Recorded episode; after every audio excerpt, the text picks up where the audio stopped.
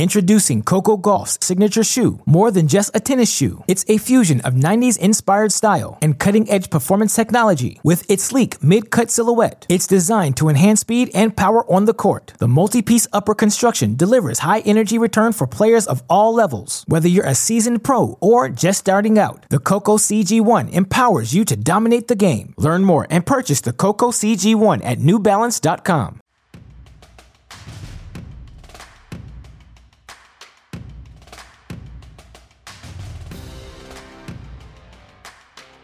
Welcome to another episode of Tennis Channel Inside In on the Tennis Channel Podcast Network.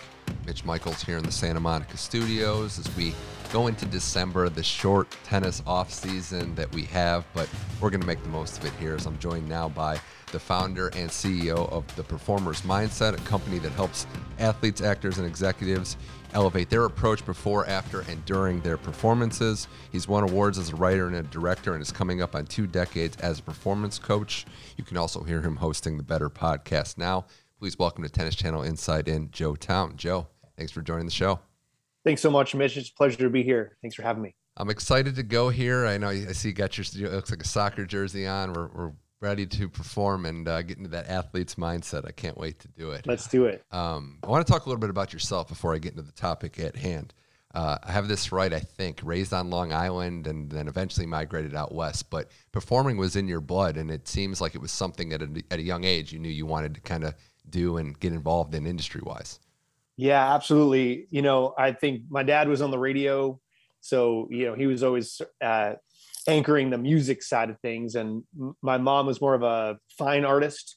And uh, my stepdad, who came into my life pretty early, you know, he was into photography. And I think the combination of the three of them make films. So I, I ran up to the screen at two and was like trying to figure out how to get in. You know, like I was so moved by the story. I was like, how do I get into this world? Was it that first time at on Sesame Street where you were like, okay, this is what I wanted to do. This is, you know, me being a performer?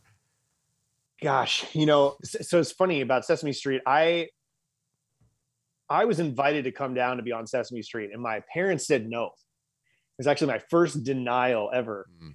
i think i had two major ones. One was uh, you know my friend my first friend in the world got to be on sesame street and so i missed out on that and i longed to do it. I love the muppets. And the other one was you know in the traveling team in soccer. I think the rigorous schedule yeah. uh, my stepdad just was like it's too much so uh, I, I would have loved to have been part of that, but uh, came together later in life. So yeah, that's a good segue. I actually didn't know that you played soccer pretty competitively as a kid. Did you start? Yeah, was, yeah did you start to see that there was like that correlation as you kind of got into the the industry of production and film and, and television? That there's already comparisons that you can draw between the two disciplines.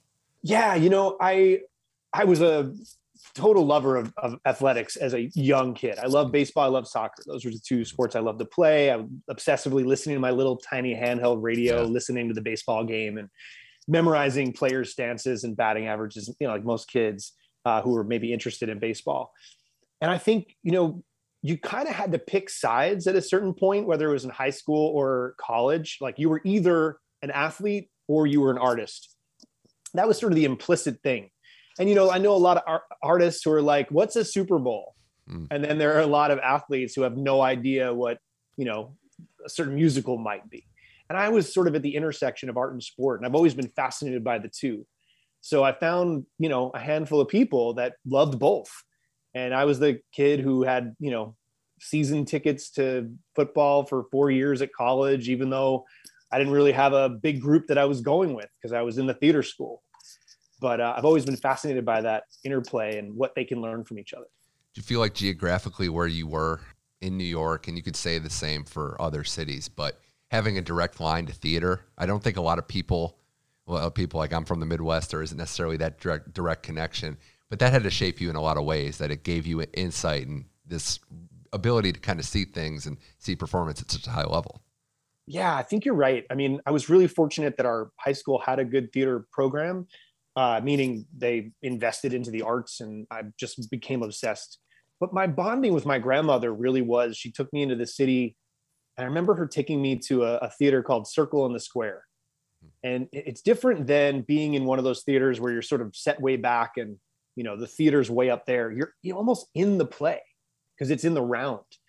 And there was something about being so close to the performance and feeling like I could see the other audience members. There was just something magical about it. And I've always felt at home in a theater, whether it be movie theater, you know, or uh, someplace you put up a play or something. Yeah, no, that makes sense. And is that, I guess, was USC like the the plan? Was that something that just kind of a, you know, it's very tempting. I understand. Like you're from the East Coast, you see USC, and you have the ability to get in there. Was that something you were targeting, or did that just kind of happen to you know organically come to be? You know, I I think my first choice was Northwestern.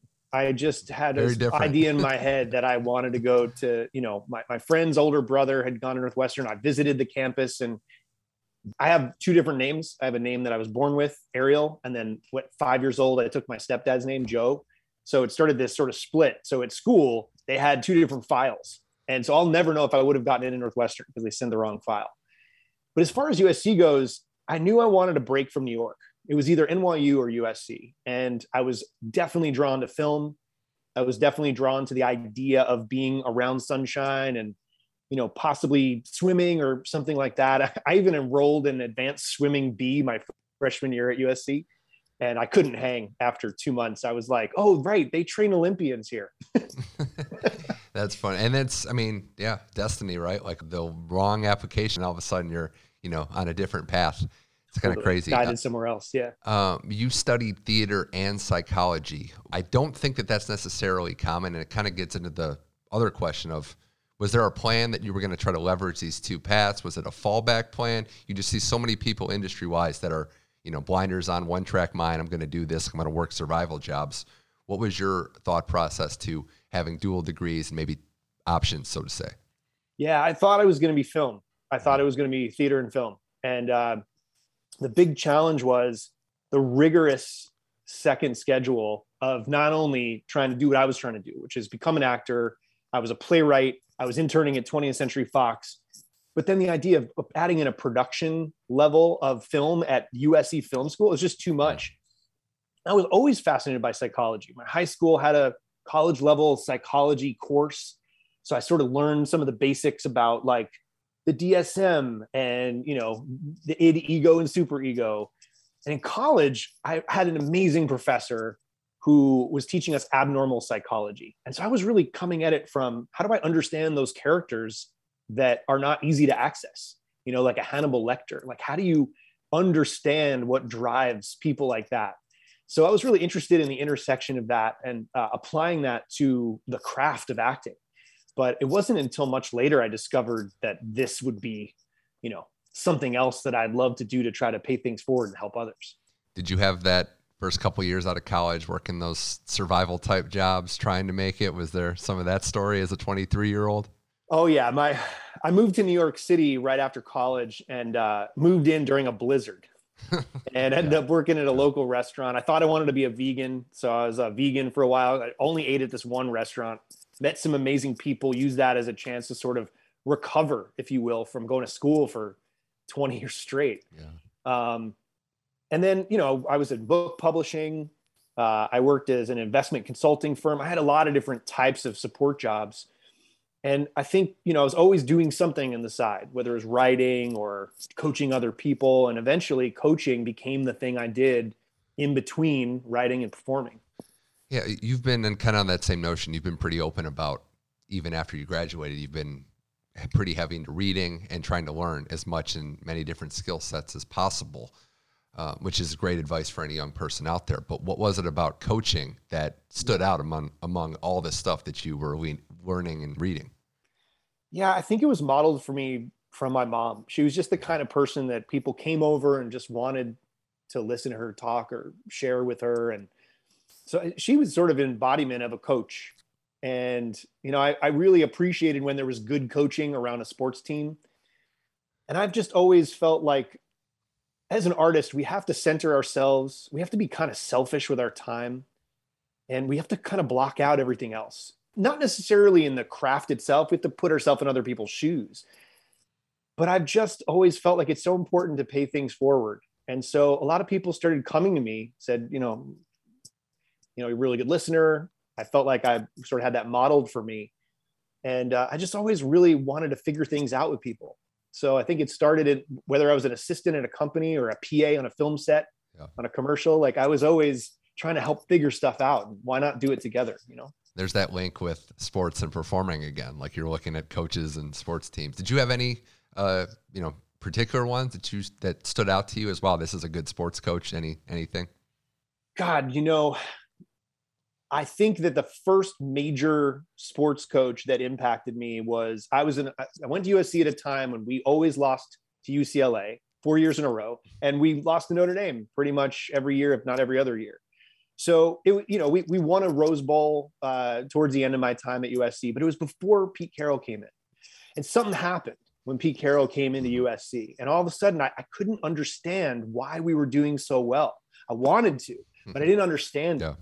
And, you know, it, there really wasn't a, a ton out there about him. But anytime I read an article about how on a Friday night, you know, he would drive down to some part of the city, stand under a street lamp and just talk to people. Mm. And I thought there's something here. Here's somebody who's doing something extraordinary in the world of football, but he also really cares about people. And the more that I deep dove into that, I started to, to come to understand and appreciate coaches like Popovich or Phil Jackson you know what he was doing with the Lakers and yeah. certainly what he had done with the Bulls. And my dad had always told me about Pat Riley. When I was nine, I was taken to a Tony Robbins seminar and did a fire walk.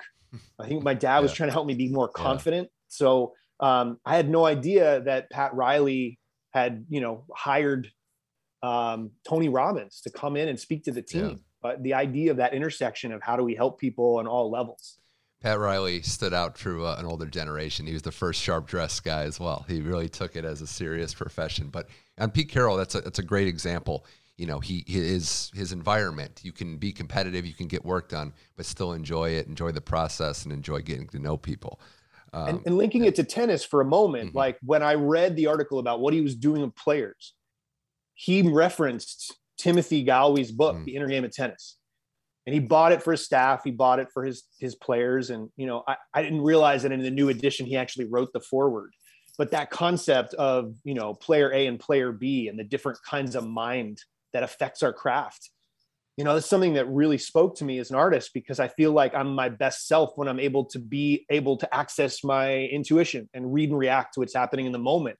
And i'm not trying to judge it from the outside and get so hyper focused on it it feels robotic you know Introducing Coco Gauff's signature shoe, more than just a tennis shoe. It's a fusion of 90s inspired style and cutting edge performance technology with its sleek mid cut silhouette. It's designed to enhance speed and power on the court. The multi piece upper construction delivers high energy return for players of all levels. Whether you're a seasoned pro or just starting out, the Coco CG1 empowers you to dominate the game. Learn more and purchase the Coco CG1 at newbalance.com. More with Joe Town here on Tennis Channel Inside In. He's the founder and CEO of the Performers Mindset, touching on coaches and, and getting into the athletes and their performance itself. Do you find that there's one, I guess, commonality or, or something that stands out between artists, actors, entertainers, and athletes? One, I guess, common area where they're both very similar. Well, I think there's there's we all battle similar battles. Like we all battle nerves. You know, we mm-hmm. get we get excited about a moment. And for some of us, the nerves are dysregulating, they spin us into being out of control. And for other people, they use them like fuel. And I think athletes, in some ways, have a more science backed you know approach there's a lot of money spent studying athletes not as many studying artists and i think we all have to get switched on for these moments where we have to perform so if it's on a field if it's in a classroom if it's in front of our instagram account you know, we all have to perform. And then how do we come down from that? How do we make sense of what happened? How do we come down from that? So I'm really interested in the bookends of how we get switched on for and how we come down from life's biggest moments. That's very true. And I think it, it kind of leads into what we're seeing in the current day and age. We've got athletes, tennis players in particular, that are more open about their battles with mental health, just making sure they're in the right place. Your reaction to seeing that, do you think it's something that is you know, trending in the right directions. There's still so much more to do. We've seen Naomi Osaka, Mardy Fish had his great Netflix documentary where he bore all on that. What do you think about the openness of the current day athlete? I think it's beautiful. I think it's a real invitation for people to acknowledge what's true for them and the authenticity that comes with that. And opting out of inane sort of conversations and, and setting boundaries and being able to prioritize our well-being i also think that you know we're talking about sometimes only raising our hand when things are a problem. And i think one of the things i appreciate about sports psychology and positive psychology is the idea of optimizing ourselves. So how do we get out in advance of some of these things? How do we prioritize mental well-being? Mm-hmm. how do we practice and train that so that it might inoculate us a little bit from some of these moments where we uh, have increased pressure or tension um, but certainly we've moved in a great direction you know I, I, following pete carroll up to seattle i was a big fan of marshawn lynch so yeah. his, his jersey number was my birthday and watching how he handled his maybe social anxiety it was really painful, but it was also funny depending upon the mm-hmm. moment and how he reacted to it. But you know, he he was somebody that I really looked to to sort of raise his hand and say, "I'm opting out." Yeah, take care of your mentals. I think that's what his, yeah. his famous phrase was. Absolutely. The yeah. uh, you know, the tennis world too. Just to kind of go use that as an example. You've seen players in the last couple years, last decade even, have mental coaches Novak Djokovic was one of the first to do that, and he's had unbelievable success. And I think that's kind of kind of what you were saying, like getting out in front of it. It's not just about the bad times; it's dealing with success, dealing with the pre, you know, pre anxieties that you might have. Everyone points to you know post match after a loss how tough that can be, but making sure you're in the right mental state before and during the performance is huge. Yeah, I agree, and you know, like it's so clear that as physical specimens, we're in peak condition we can have different approaches, but like we're going to be strong, we're going to be fast, we're going to be flexible. And then certainly, you know, nutrition and everything that plays into that aspect of it.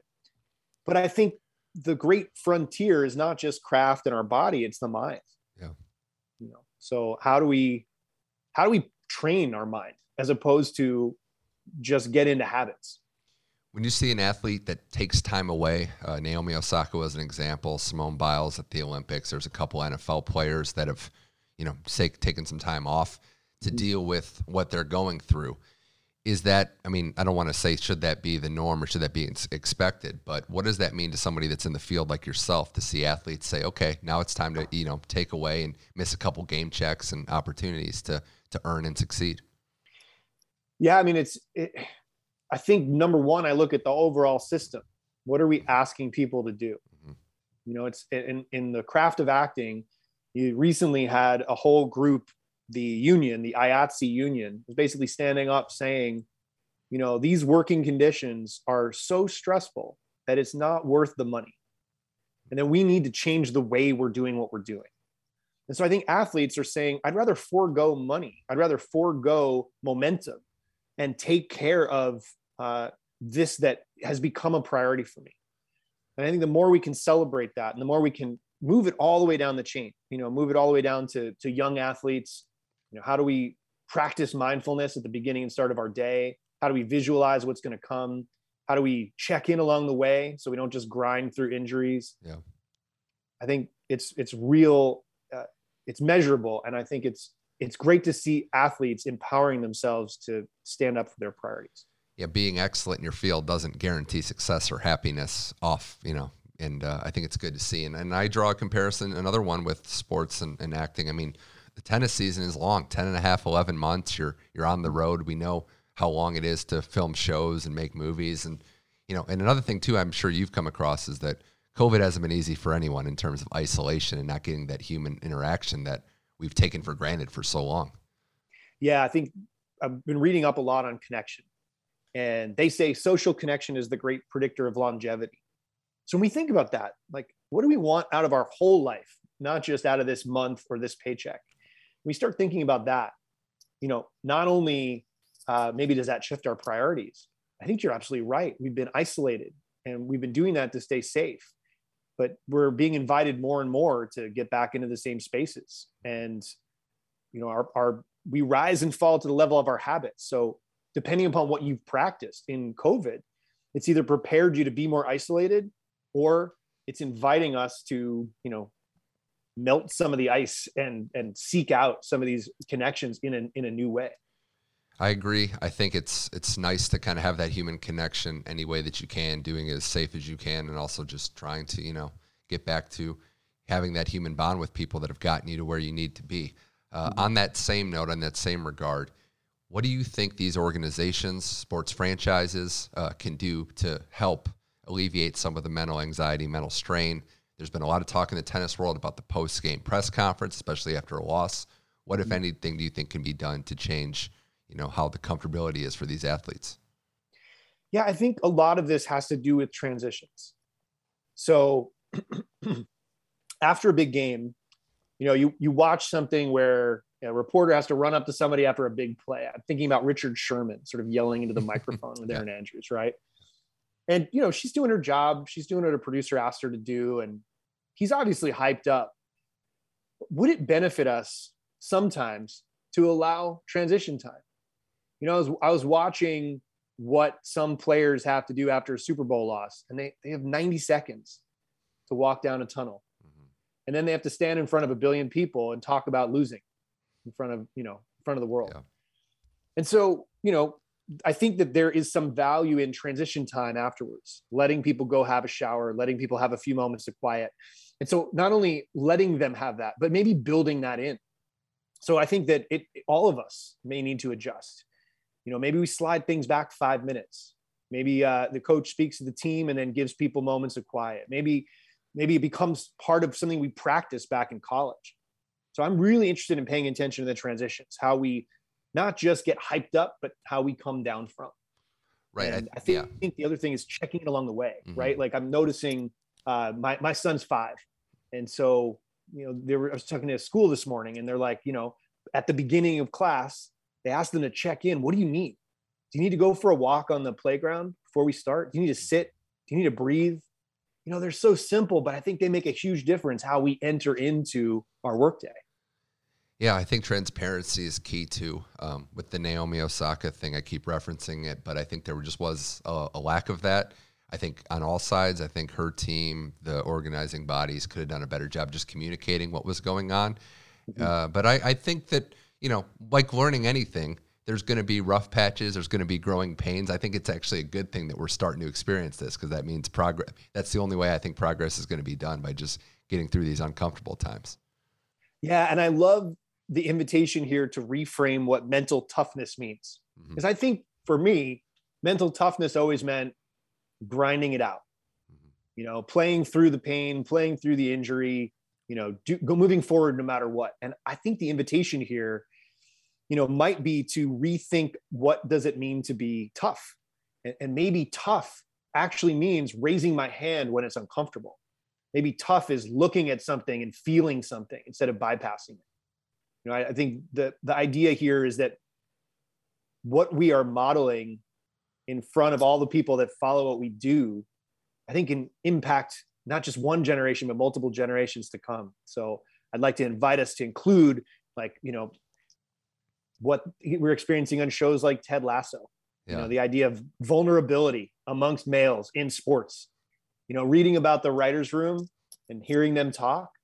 They talk about therapy. They talk about Brene Brown and Esther Perel. Like, how cool is that in a way? And I think that you know you can still be great on the field, and perhaps we're being invited to be different humans along the way that show has like a hundred percent approval rating. I think I don't know many that are that are just as universally praised as that one. But yeah. you're right. I think mental toughness is still a thing, as is physical toughness. But like it goes back to checking in along the way. If you do that with athletes, you're not going to have those catastrophic, you know, blow ups in as many, I should say, in the moment. I think if you just check in along the way, it's going to help out the performance. And as you said, it's about pre performance, and then post I think if you skip, if you cut corners on one of those steps, it's just going to make it worse. Yeah, I, I think it, it, applies to any craft too. You know, if we're cramming for a big exam, knowing when to walk away, and do a mental reset. You know, um, I was talking to an actress who's part of the Hollywood production of Hamilton, and as they came back post COVID into rehearsals, they're talking about these themes. They're saying, okay, for mental well being, if you need to tap out, go tap out that was unheard of three years ago. And this is amongst artists. So, like, how do we take care of each other? And how do we do that? Well, we start by checking in with ourselves. Mom deserves the best, and there's no better place to shop for Mother's Day than Whole Foods Market. They're your destination for unbeatable savings, from premium gifts to show-stopping flowers and irresistible desserts. Start by saving 33% with Prime on all body care and candles. Then get a 15-stem bunch of tulips for just $9.99 each with Prime. Round out Mom's menu with festive rosé, irresistible berry chantilly cake, and more special treats. Come celebrate Mother's Day at Whole Foods Market. Joe Town here on Tennis Channel Inside In, founder and CEO of the Performers Mindset. A couple more things before we wrap this up. Uh, it's been a pleasure chatting with you, and I think this is going to, you know, open a lot of people up to a new perspective and a new way of looking at things. Going forward for you, is working with athletes something to, that you think could be a part of your future? Yeah, you know, I've been really fortunate. I worked at an acting studio in Hollywood for about a dozen years, and um, sometimes when an athlete transitions out of their sport, um, you know, they become interested in TV and film. And so I, I, think one of the first times that I got to work with an NFL player, it was uh, somebody who was a like a punt returner. And I was trying to talk about this idea of like, as an artist, you have to be aware of what's going on inside at the same time as you're connected to something outside. And I said, you know, but for you, you have to scan the ball and also read the field, right? If you're going to return this punt. And as soon as they got that, they started to understand what it meant to be an artist. And I've been really fortunate to work with MMA fighters, work with uh, some young high school quarterbacks who are entering, you know, becoming QB one at some of the, you know, major institutions. Yeah. And, you know, it's been limited so far, but um, any of the people that we've come across say the same thing. I wish I knew this sooner. Mm-hmm. And, uh, you know, they, they start to see how we're sort of all battling the same battles. Right. I, am glad you brought that up. You've done some work with like the Elite Eleven program, right? Yeah. Yeah, that's right. That's yeah. That, that's like probably the, the, I would say the sweet spot of of working with these kids because they are on the fast track to stardom. Not a guarantee, and a lot's going to be thrown at them right away. So that's probably the perfect time to get introduced to this topic. It's one of the first times that I'd love to be more involved. Is that transition into to okay i've been handed an instagram account with 100000 followers and i've never performed before. Mm-hmm. and people are coming at me trying to offer me commercial contracts. And how do i manage performing on a world stage when i've been in this small town and maybe just had a few recruiting conversations? But then also how do we transition again into the pros? You know how do we train for and i think there's a lot of time spent preparing for the draft. Uh, sometimes you know elite 11 to me does things above and beyond in terms of the whole person. Mm-hmm um, but then also, how do we transition back out of sport? You know, like eventually we may go on to do something else, whether it's coaching or, yeah. you know, teaching or public speaking. And those three inflection points, I think, can get teed up by the time period you're talking about, which is when we are first entering, you know, this exciting moment. I feel that with tennis players a lot too, especially the young Americans. They have a couple good wins at the U.S. Open. Their followers on Twitter and Instagram skyrocket. They're given opportunities. They're on TV. It's a lot to handle, especially for yeah. teenagers and, and young people that have never dealt with this before. So it's good to be grounded and understand that you know you're you're not defined by a result in one match. Yeah, I think the the the thing that keeps coming to mind for me is around identity. You know, like somebody's a jerk and then we say, oh, that person is a jerk instead of there being a jerk. Mm-hmm. You know, the same thing is true. You're told from a young age, you're an amazing athlete, right? You are so good. So we've learned that that can have an impact on whether or not they grow and learn and are willing to get better. You know, the sort of opposite approach to what Kobe Bryant maybe have done, where he was a lifelong learner and curious, you know. Um, but I think also the idea is like, let's say I know I'm a great athlete and then I have a season ending or, you know, career ending injury. Who am I if I don't know myself outside of what I do? So I think separating out our ability to uh, know who we are from our identity as a performer is also important. It's perfect advice uh, and one that I think we should all take into account. Joe Town, pleasure chatting with you. This has been fun. Uh, and we'll try to convert you into a tennis fan too, because you know you got soccer and NFL football, but you're, you're, you're getting to the tennis community now. We got you. All right. Thanks, Mitch. I look forward to it. Appreciate it.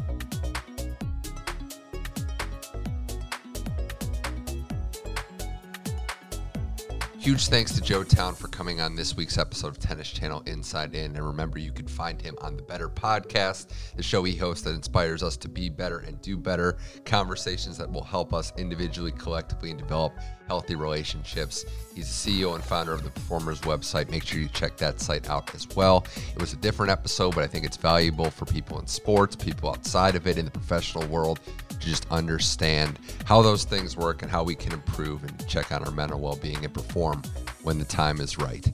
Uh, big thanks again to Joe Town. Thanks to everybody out there for listening. You can catch this episode of Tennis Channel Inside In on the Tennis Channel Podcast Network, tennis.com slash podcast. And you can also find us on Spotify, iTunes, every podcast platform. We're there for you. So thank you for listening. We'll be back next week with more tennis talks more interviews. This is Tennis Channel Inside In. My name is Mitch Michaels. Thank you for listening. We'll see you next week.